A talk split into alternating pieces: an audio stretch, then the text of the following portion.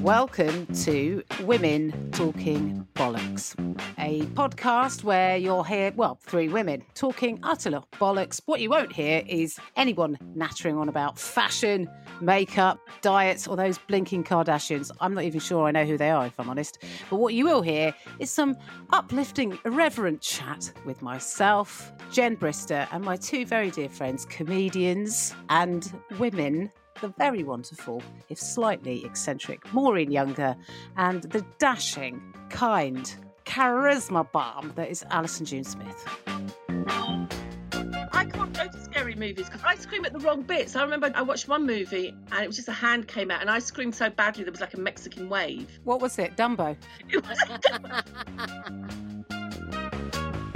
We've come to the point in the podcast where it's time to ask Alison. That that will have a uh, there'll be some sort of sting there at that point. I am going to enjoy some of my herbs and do exactly that, Maureen, is my plan. I've got a feeling that you're talking about different herbs now. No, Jennifer. Nothing but coriander. Just a big fan of coriander. so there's an Andy Warhol at the Tate Modern that you can go around and visit. Sorry, could you say that again? Andy Warhol. Andy Warhol. Hall. Isn't that how you say it? Andy Warhol. Yeah, how do you pronounce it? I don't know. How do you spell it? W A R H O L. And so, but you would say H O L is Warhol. Hall, yeah. Andy Warhol. What would you say to this, Jen? Ha- No one has ever described him as Andy Warhol. Yeah, Andy Warhol. Okay, all right, fine.